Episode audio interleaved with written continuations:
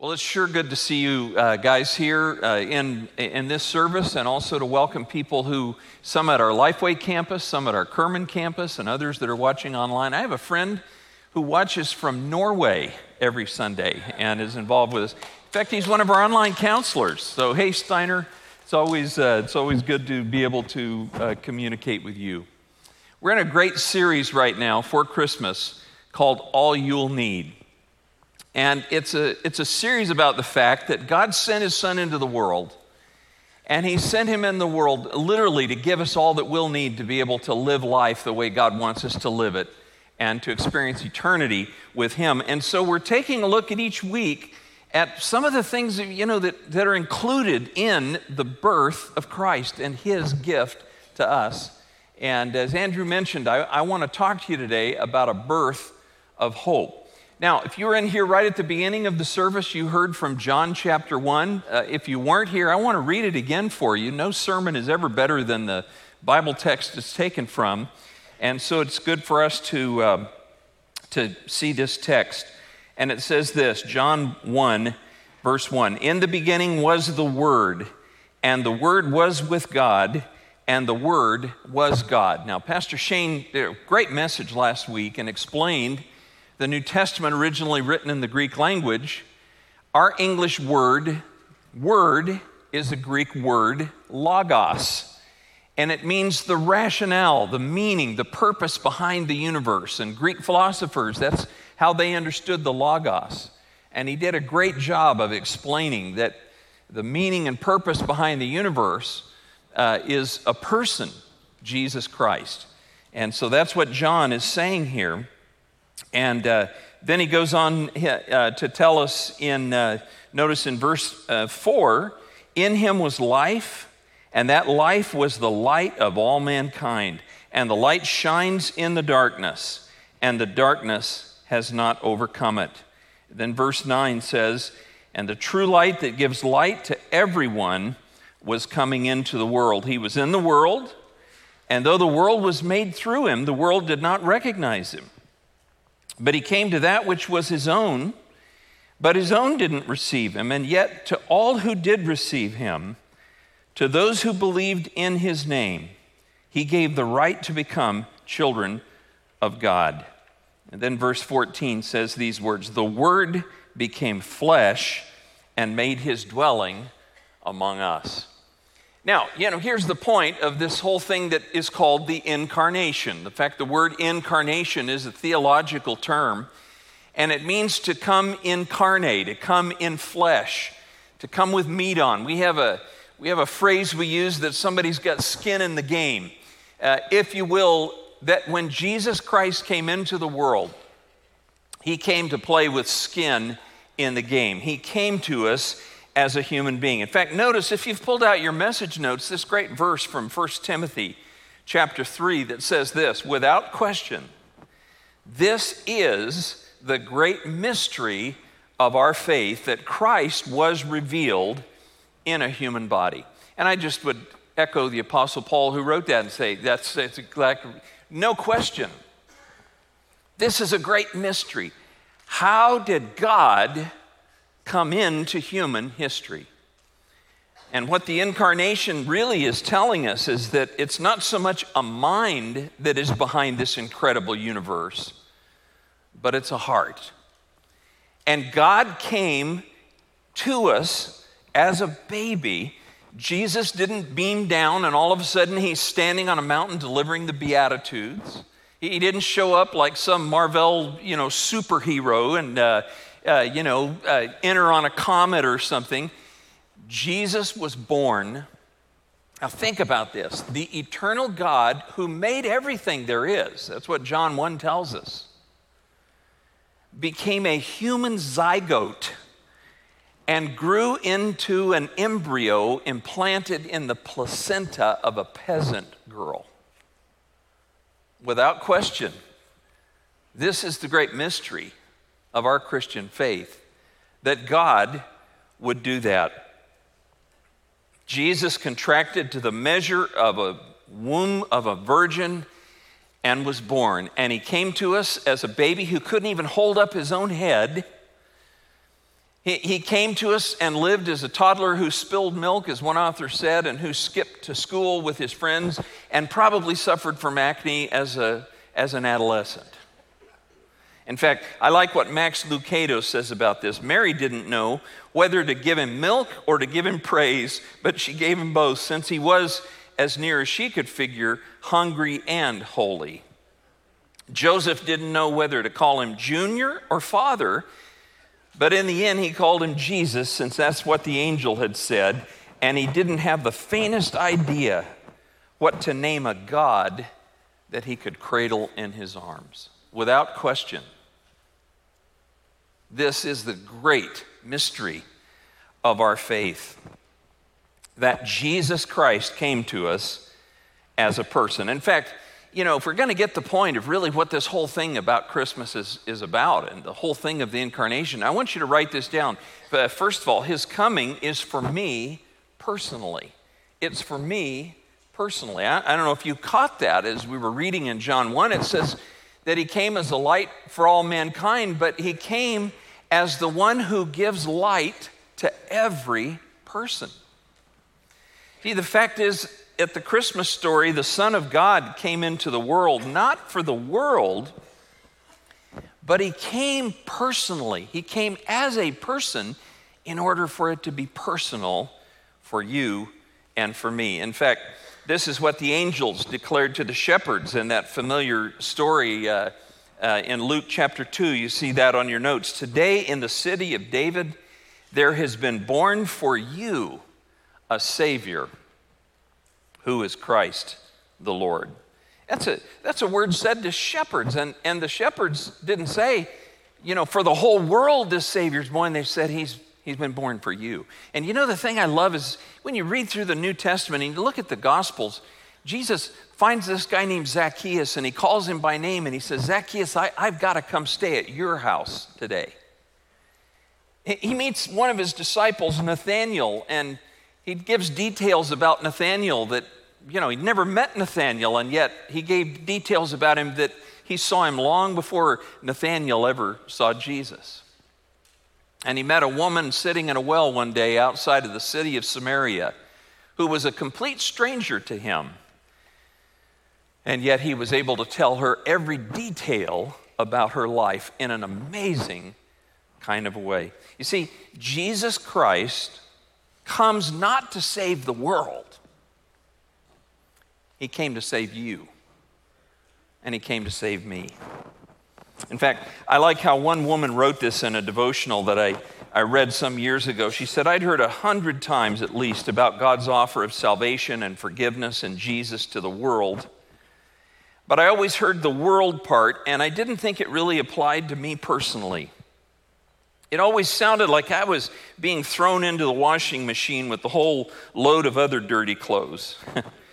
but as I met him in the Gospels, I found a Jesus who loved forgave, and saved people individually. And I realized that I was to him much more like a valuable blouse being lovingly and carefully washed by hand to remove its soiling and restore its fine luster, cleaned and pressed and made beautiful again. That's the kind of Savior Jesus is to those who meet him. And my friend, I want to say to you, that's the point of the coming of Christ into the world. His coming was for me, was for you personally. Now, I want to take a moment and do something here. There's a there's a great streaming show on. Many of you have probably seen this already. It's called The Chosen. And uh, you know, one of the problems when we when we watch movies about you know the Christ is kind of, we know what the end is from the beginning. And one of the things I love about The Chosen, you can watch this on YouTube and, uh, and see there's like three seasons of it, is it does the best job I've ever seen of showing how Jesus Christ, in his true humanity, began to reveal himself to his disciples.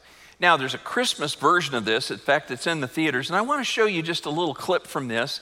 And I, I just want to say if you're watching online, you're streaming this with us, and if all of a sudden everything just uh, stops, that's because sometimes the streaming platforms, especially Facebook and YouTube, they have computers looking for copyrighted material and they'll just shut down. If that happens, go to northpoint.org slash live and you can join us uh, back in the service here.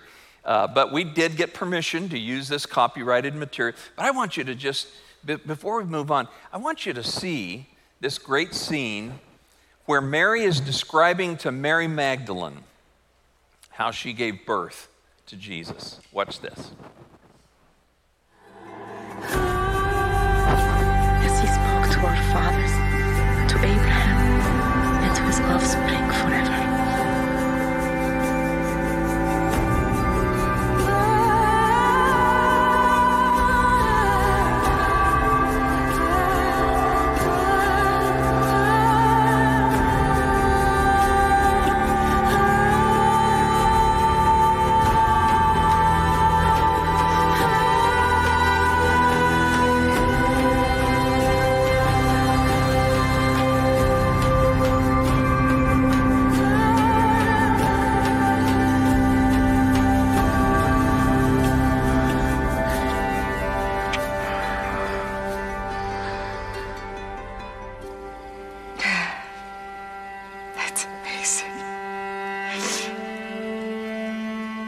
He's like the song of Hannah, but even more beautiful.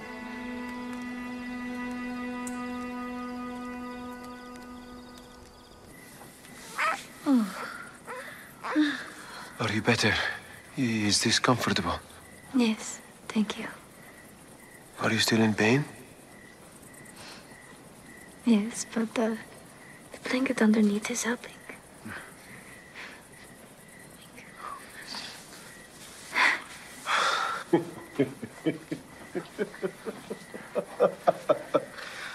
Oh, I don't know how you did that. I feel like my heart is going to explode. oh. Don't make me laugh. It hurts to laugh.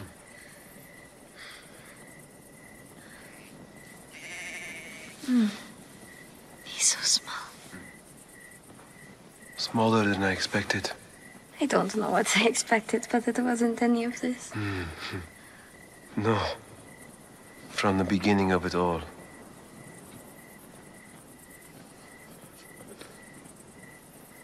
So, your messenger said that he would be called Holy, the Son of God. The prophecy mentions Emmanuel. Are we going to stick with Jesus? Mm. Think we should. Probably best, huh? Mm. He needs to sleep. You both do. Put him in the manger. It's a better bed than the one I made for you.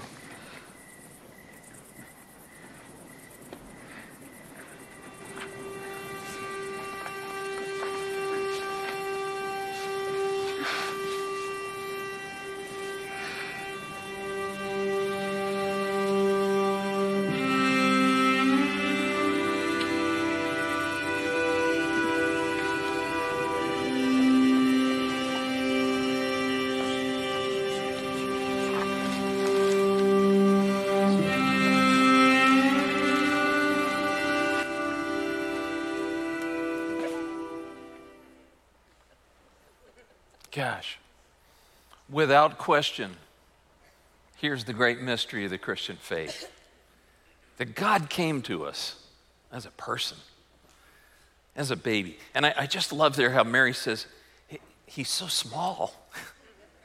you know, I've heard people say that same kind of an idea. How could God, how could the great God who made this whole universe, how could he, how could he come to this planet and become a baby? Why would he be able to care about me personally? And I'd say to you, it's because your God isn't big enough if you don't see that he could become small enough. That he could be for you. In fact, here's the second thing, if you'll write this down. He took on my biggest problem, and that's what I call the sin death syndrome that Jesus came into the world and he came to be a savior.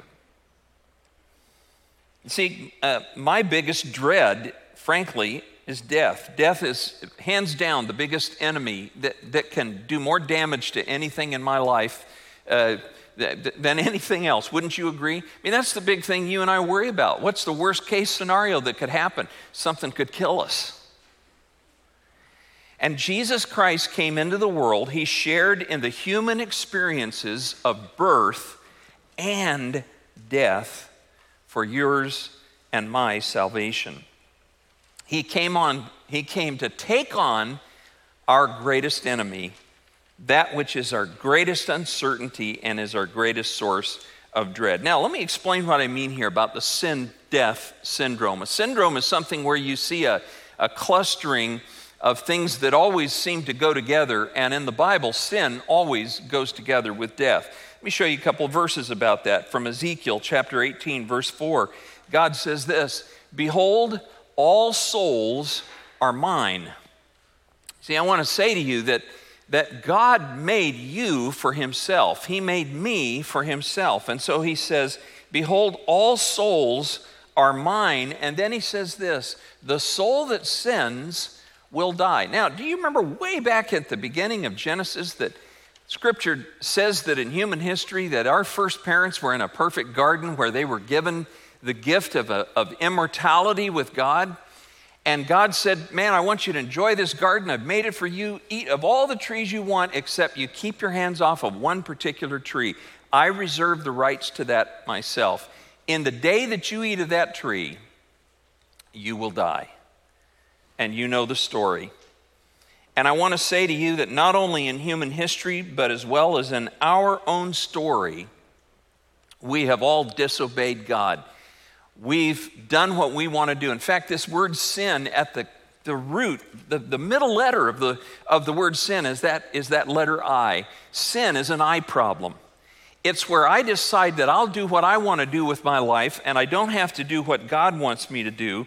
And as a result, the Bible says that there's darkness that comes into my life, and the Bible always makes the connection the soul that sins will die. Remember, God said to our first parents, The day that you eat of it, you will die. In fact, Romans chapter 5, verse 12, look at this next verse. Sin came into the world, and through sin, death. And by the way, if there's a if there's a doctrine of the Bible that there's a wealth of empirical evidence to prove, it's the, it's the fact that sin came into the world, that we have all sinned. Wouldn't you agree?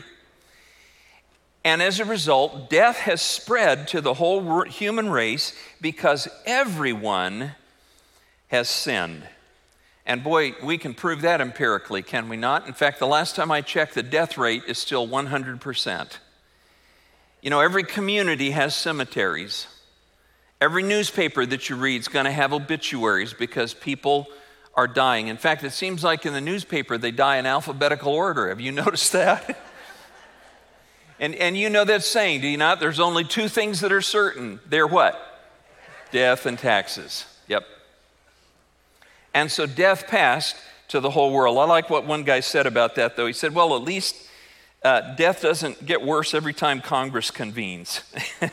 and I agree with him on another guy another guy said yeah but at least with with taxes you can get an automatic extension if you apply for it you know. And the fact is we're we're going to die.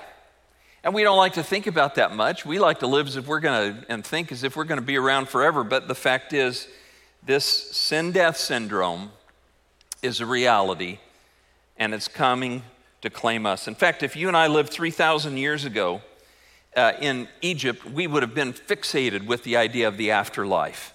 Uh, because we knew that after we die, there's going to be an afterlife. And, and we'd have probably been helping to build, you know, King Tut's uh, uh pyramid, you know, that uh, they put all kinds of stuff in so they could, they could enjoy it in the afterlife. In fact, a few years back, I was amazed to see this in 2014. A guy in Ohio, 82 years old, check out this picture. Uh, Billy Standley asked to be buried. Can you bring that picture up? Asked to be buried with his favorite Harley Davidson motorcycle. Have we got that picture that you can show? Do we have that? We don't have that apparently. Well, Google it. Go to Rabbi Google and Google a guy buried on his Harley Davidson, okay? And uh, you'll be amazed uh, to see uh, that this happened. Now, what I want to say to you, you know, here's how this kind of shakes out. Will you write this down? Initially, we die spiritually. Uh, this is what happens: is that we die spiritually. We're not even aware of this. In fact, some theologians say we're actually born into the world spiritually dead, with a, with a dead spirit. And uh, the Bible is somewhat mysterious about this. We don't know how this works, but we know that, that we're, we're born and, and we're already kind of alienated from God and alienated from one another. In fact, you don't, you don't even have to teach kids how to be selfish and self centered, how to be cruel, how to steal things, how to hurt each other, do you? You see, sin infects and it affects every part of our life. And this sin death syndrome, friend, sin can, can kill your innocence, it can kill relationships, it can kill opportunities, it can kill your joy, it can kill your hope and your dreams. We die spiritually. Then eventually we'll die physically. Write that down. Here's the second thing we're going to die physically. And uh, that's going to happen eventually. Now, for some of us, it may take longer than others, but eventually, we're going to die physically. And you know, I don't know if you've thought about this, but really, our mortality as human beings is really kind of a blessing that God says those who sin are going to die. Because imagine, for example, if evil dictators live forever and could keep pushing their evil off on other people. Imagine what it would be like if you lived forever with your addictions and with your pain or with your eccentricities that just got worse and worse and worse for 900 to a, to 1,000 years. Imagine what that would be like. So, in a sense, death is almost a blessing to us, but we're going to die physically. Your Christmas tree is like that. This time of the year, you get a fresh Christmas tree and put it up in your house, but it's only a matter of time until that thing's going to stop drop, uh, start dropping needles. You can't leave it up till July, can you? Because the moment that was cut off from its base, that tree started to die. It has enough residual life in it that it appears to still be alive, but it's dying. And you and I are the same way. We die spiritually, eventually, we die physically, and ultimately, we can die eternally. This is the big danger. Is the Bible says if we die physically and we're dead spiritually, that we can actually die eternally. This is what the Bible calls the second death. Jesus referred to this as hell. He said, in fact, those who've never been born again, we're going to die twice. We're going to die physically, but we're also in danger of dying eternally. Now look at what Hebrews 2 14 and 15 tells us. Here's what the scripture says Since we, God's children, are human beings made of flesh and blood, he became flesh and blood too by being born in human form. For only as a human, uh, only as a human being could he die, and in dying break the power of the devil who had the power of death. And only in that way could he deliver those who, through fear of death, have been living all their lives as slaves to constant dread.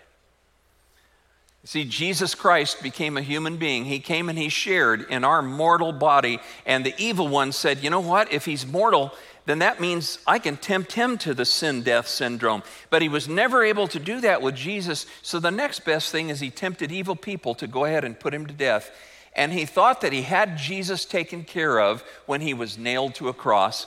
But the Bible says in that moment, this is one of the great mysteries of our faith in that moment, as evil did all it could do to expend itself on him and unleash its fury on him, Jesus' cross, where he died, became ground zero, where the penalty for my sin and yours and the power of darkness itself was broken through his cross.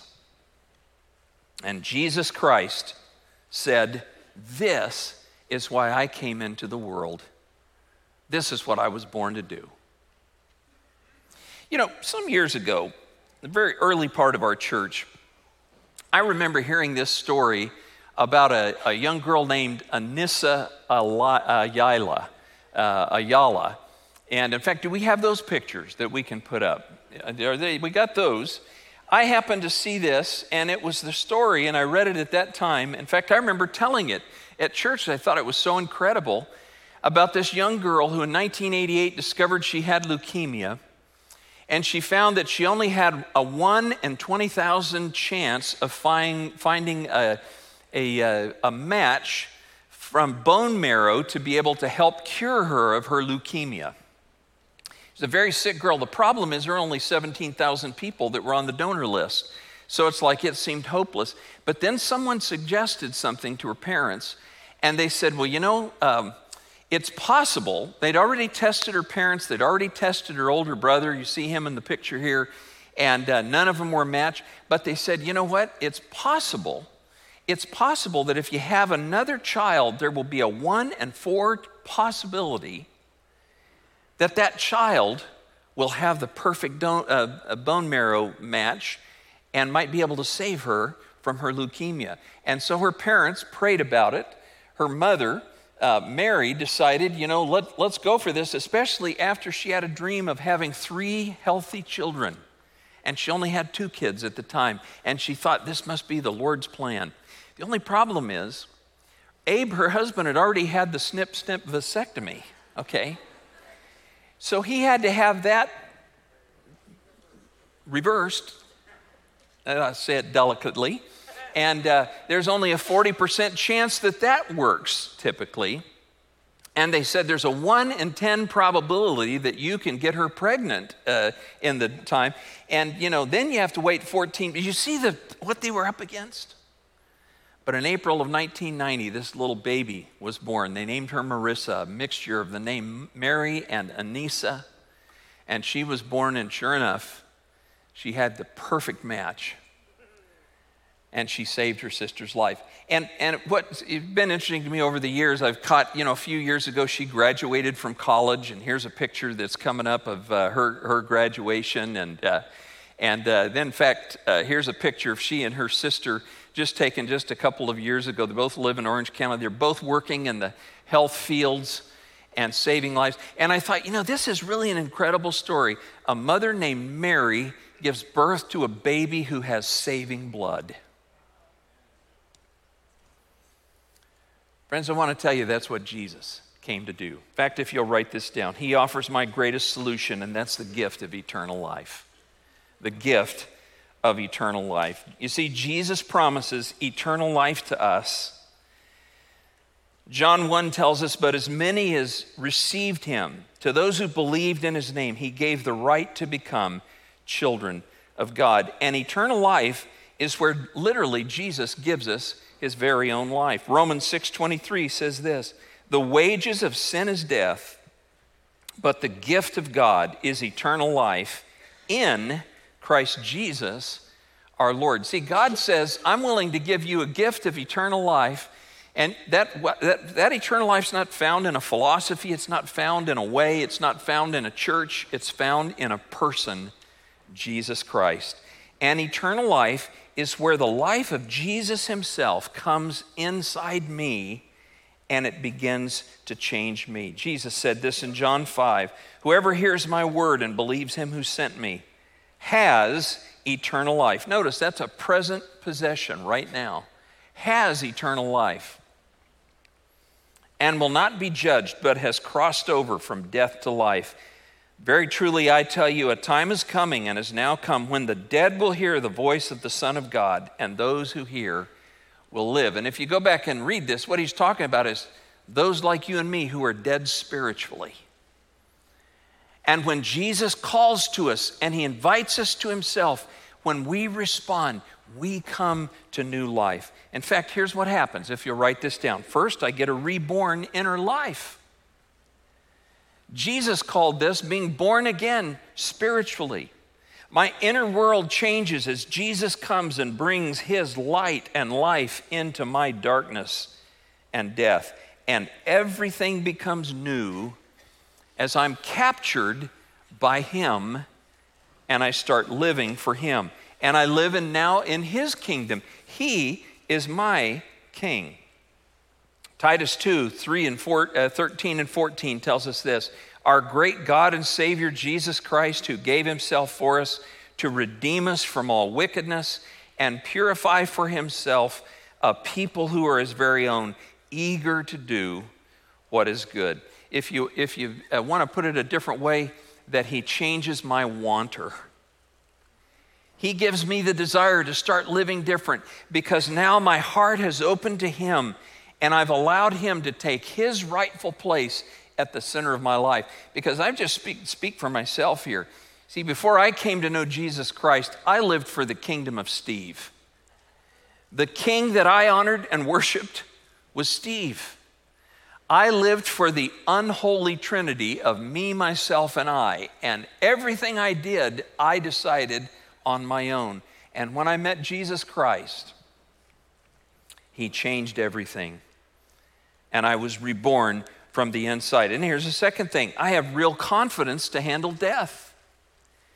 You see, when Jesus Christ gives me the gift of eternal life, He doesn't take away my mortality, but He assures me of my eternity. Jesus says to me that, in fact, if I belong to Him, I'm going to outlast every problem that I'll ever have. And I want to tell you what our biggest fear about death is it's the question Am I going to be okay? Will I get through it? And will I be okay? And I want to tell you that when Jesus Christ says, you know what, no matter what happens to you from now on, you're going to outlast everything that comes your way, including your death. That gives you confidence to face death. In fact, I'll never forget years ago, a woman named Betty in our church, about 1991 or so, she had become a Christian at, uh, at our church. We were meeting in a school at the time. She was in her 50s, she got cancer. And I went to visit with her, and she was so distraught about the fact that she was going to die. And I said, Well, you know, Betty, I said, You've opened your life to Christ, haven't you? And she said, Oh, yes. He's changed my life tremendously. And I knew he had because I'd watched her life.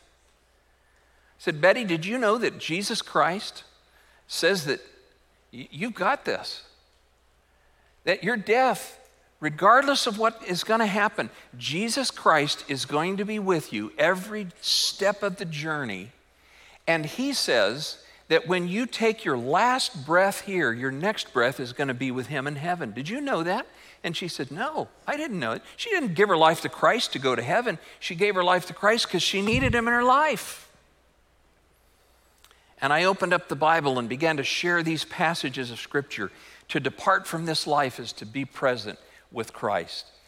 That if this tent of our body is torn down, we have a heaven in home at home for us. And I want to tell you, she began to just gleam in her eyes and glow. Why? Well, 2 Timothy 1:10 says this, "Our Savior Jesus Christ broke the power of death, and he showed us the way of everlasting life through trusting in him."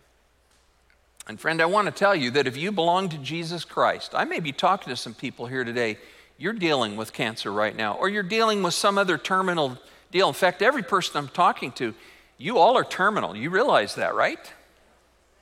Death is a certainty. But Jesus Christ says, by my death and resurrection, I've changed what eternity can be for you. And I'm going to be with you. And not only did Betty go on to be with him, but so many others through the years Herman and Catherine and Les and Bill, Jeff, Eddie. My goodness, Gigi. Anna, Josh, many others, part of North Point. They're with him right now. Why? Because Jesus Christ broke the power of death. Aren't you glad for that? And that means I've got a totally triumphant destiny. If you'll write that last thing down about what Jesus does for us because you and I are going to outlast everything. In fact, Jesus says we're going to outlast the universe. Can you believe that?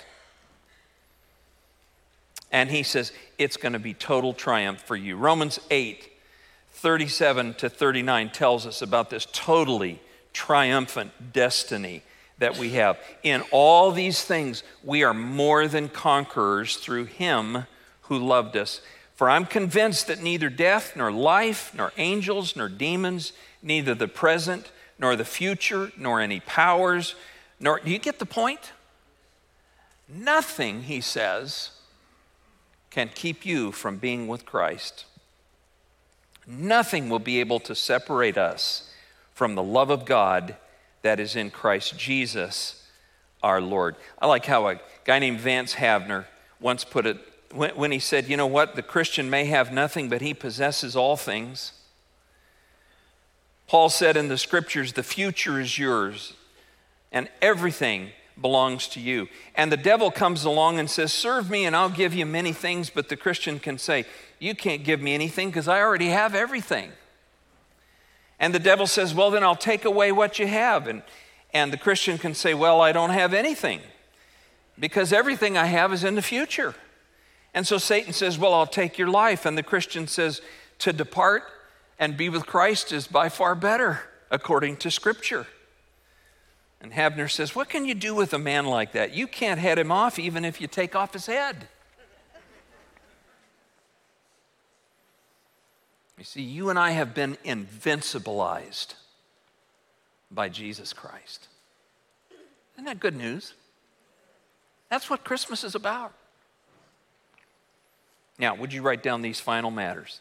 Here's the truth you matter to God, but does He matter to you?